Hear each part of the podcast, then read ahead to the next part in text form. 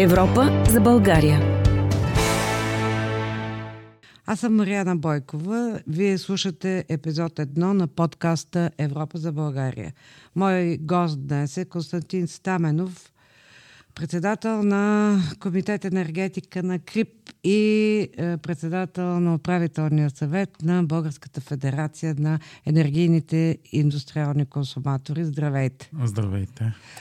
Днес ще говорим за а, кохезията и съм поканила господин Ставанов, защото той е на острието в битката на, биз, на бизнеса за а, нормални цени на електроенергия, за да бъдат стоките, продуктите, услугите, които предлагат, конкурентни на пазара на Европа и не само, а, и в света.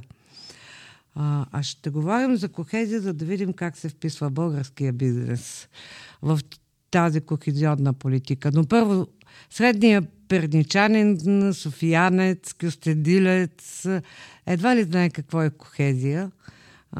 Та да му кажем, че е сближаване на бедните региони и това са и по-затруднените региони и държави и хора а, с финансови инжекции на европейските данакоплаци да достигнат а, а, държавите в Съюза. Аз бих го нарекал, извинявай, че те прекъсвам, да изравниме стандарта на живот в България с това на останалите по-развити европейски държави. Да. Четох обаче, че а, българите, някъде към 80% от българите а, одобряват и следят какво се прави с европейски пари. Това значи, че може и да не знаят какво е кохезия, но пък а, се интересуват какво става. А, за мен е тъжното, поне това са моите наблюдения, че ние в България, за съжаление, не управляваме добре тези публични средства и не ги инвестираме така по най-бързия възможен начин, което е в голям щърп, защото ето представете си да има скоростни влакове от а, Бургас до София или от а, където и да е в България до някоя западна точка. Това трябваше да го имам преди 20 на години. Да, по също, същия начин стои въпроса с пътищата. Същия, по същия начин стои въпроса изобщо с железниците, какви влакове имаме, какви качеството на услугата и така нататък. Да, па, някои неща стават бавно, тегаво и не знам дали от неумение, дали от, по някакви други причини. Какво показват вашите наблюдения? Ами, за мен лично по- повече неумението да ги управляваме. Тоест, ние не сме така посветени, дълбоко посветени да ги управляваме добре. А в крайна сметка това са данъците на всички европейци, включително и на наш, и на, на българите. Да. А, сега да кажем а, какви пари са това, а, аз, бившия вице-премьер, един бивш вице-премьер беше казал, че до 27 година за кохезионна политика пари за сближаване за България има 11 милиарда евро, плюс 6,5 милиарда по плана за възстановяване, 465 милиона по механизма за справедлив преход, 480 по Repower EU, и става една сума от 18,5 милиарда и човек ще каже я какви пари за България. И доколко тия много милиарди ще бъдат стимул за економическия растеж? Еми, надявам се да бъдат, да стигнат и до индустрията, защото а, пред индустрията стоят големи предизвикателства. Ние трябва да ставаме климатично неутрални а, това са огромни инвестиции.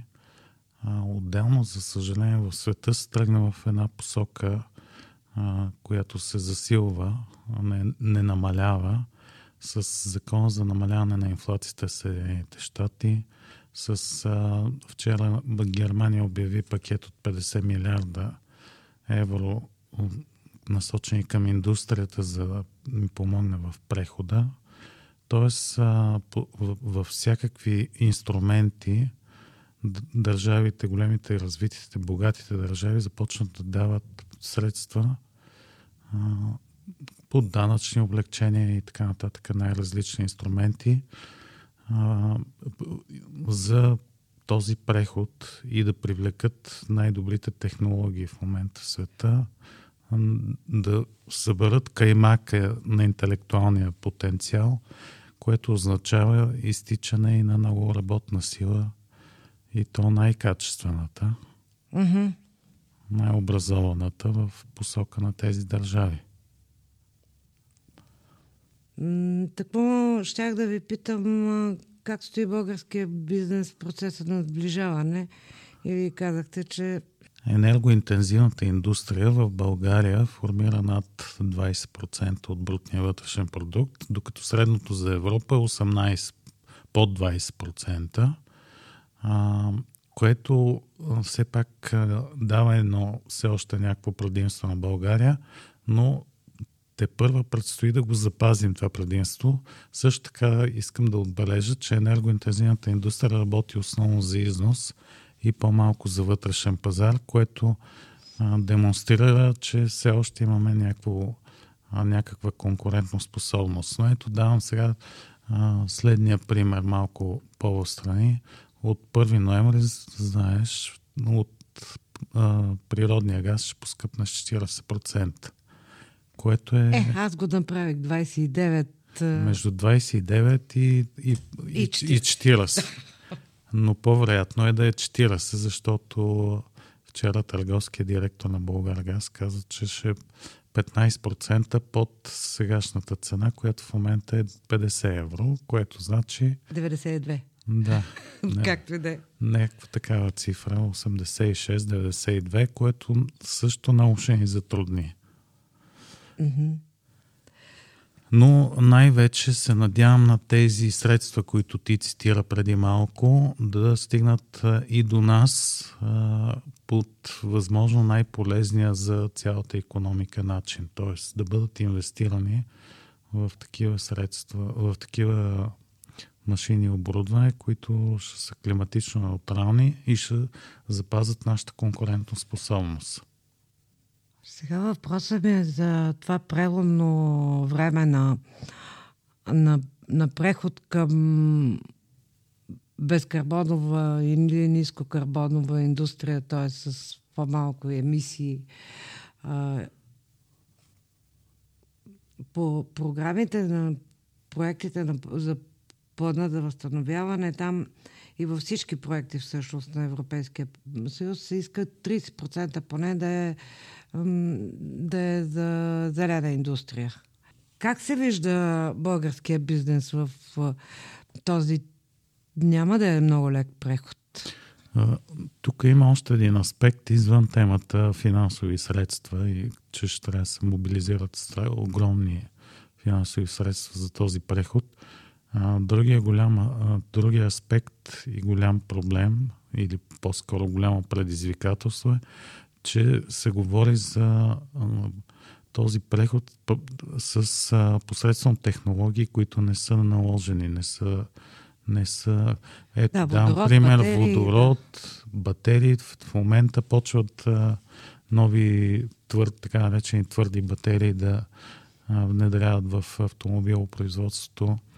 А, водорода е, е все още голямо предизвикателство да бъде използвано. Улавянето на въглеродния окис също е, както се шегуваше един министр, да не цитирам имена, съвсем преди 2-3 дена, с въглерода технологията в момента е ние го хващаме, те го пускат.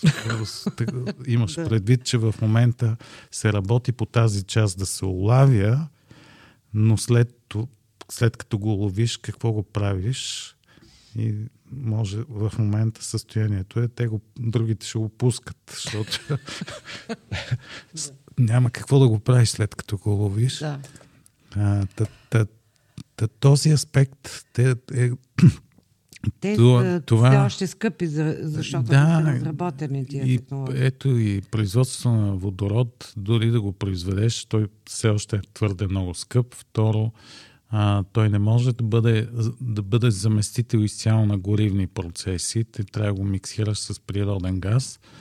А, съоръженията за пренос на природен газ не са съобразени за да пренасят и водород и така нататък. Хиляди аспекти, които mm. ще затруднат този преход и със сигурност ще отнеме години. И още един пример ще дам. А, Германия, Италия, Франция сключиха 30 годишни договори за, за доставка на природен газ. Тоест, ние казваме, че природния газ ще е транзитно гориво за следващите 10 години. В същото време големите държави правят 30 годишни договори за доставка на газ. Ми сигурно по-не разбират от нас. Е, сигурно.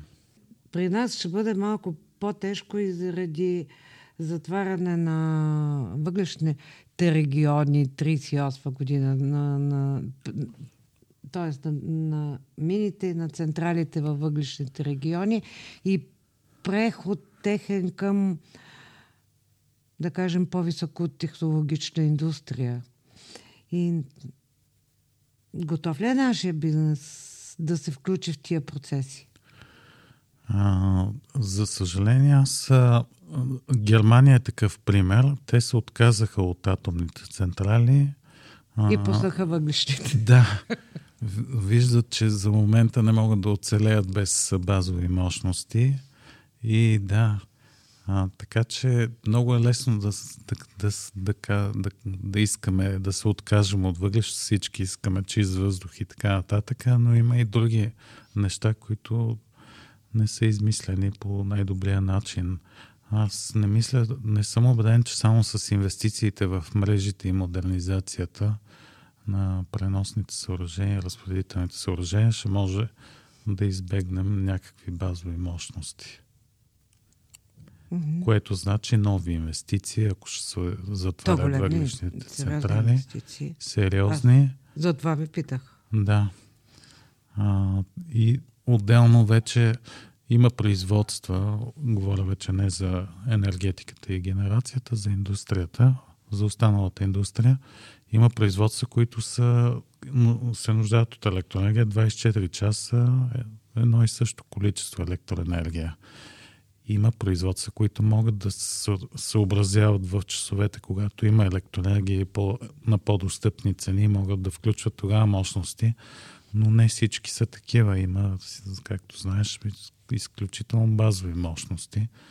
И има процеси, които не могат без природен газ, поне за момента не са измислени такива, а, не могат да бъдат електрифицирани. Така че има много предизвикателства пред това да се откажем от фусилните горива на 100%. А то всъщност, ако може да си плащаме емисиите, може да си работят до когато си искат. Ама 38 година сме решили за сега. Парламента е решил, хората, които сме избрали. А, да се върна малко на въпрос с улавянето на въглеродните Да. емисии. А, тези технологии, които се прилагат в момента за изяждане, за оползотворяване на въглеродните емисии, за съжаление, те са а, с твър, твърде малък капацитет на фона на емисиите, които излизат примерно от енергетиката или индустрията в България е значително по-малък емитент, в пъти по-малък, но дори за нас тези технологии не са достатъчни. Примерно давам пример с а, водорасли, които поглъщат въглеродни двуокиси или в а, парни, парни а, в парници за отглеждане на зеленчуци и така нататък. Това, това работи, но е с малък капацитет на фона на Мгм. това, което излиза от, от цялата економика, транспорт, битови. 27 година, ако все пак освоим всичките тия 18 колко милиарда евро, което ще даде 3-6 милиарда лева. Това са сериозни суми. Как ще изглежда страната ни? Ами, трябва много да се работи в няколко посоки в, при такива а, средства. Както казах, едното управлението на тези средства, а, второто голямо, така, голямо предизвикателство е дали тези на средства ще бъдат насочени правилно в това, което е нужно на българската економика. Защото, давам пример с 2008 година, когато имаше световна финансова криза, имаше средства, които дойдоха от Европейския социален фонд за преквалификация и безработица. Да, но тези средства постъпиха 3-4 години след събитията, т.е. имаше едно голямо забавяне в административните процеси за приготвяне и м- пак да не звуча черноглед, ама да не дойдат при нас, когато сме вече починали. Искам да кажа, че трябва да се управляват добре, да се насочват добре, за да са полезни, mm-hmm. в, а, да се използват технологии, които са доказани и които наистина са модерни и така нататък. Благодаря за гостуването и... И аз благодаря. До нови срещи. Мерси. Подкастът е част от информационната кампания на 24 часа Европа за България в изпълнение на проект Кохезионната политика в България, нашият европейски план с финансовата подкрепа на Европейския съюз по програма Информационни мерки за кохезионната политика на Европейският съюз. Европа за България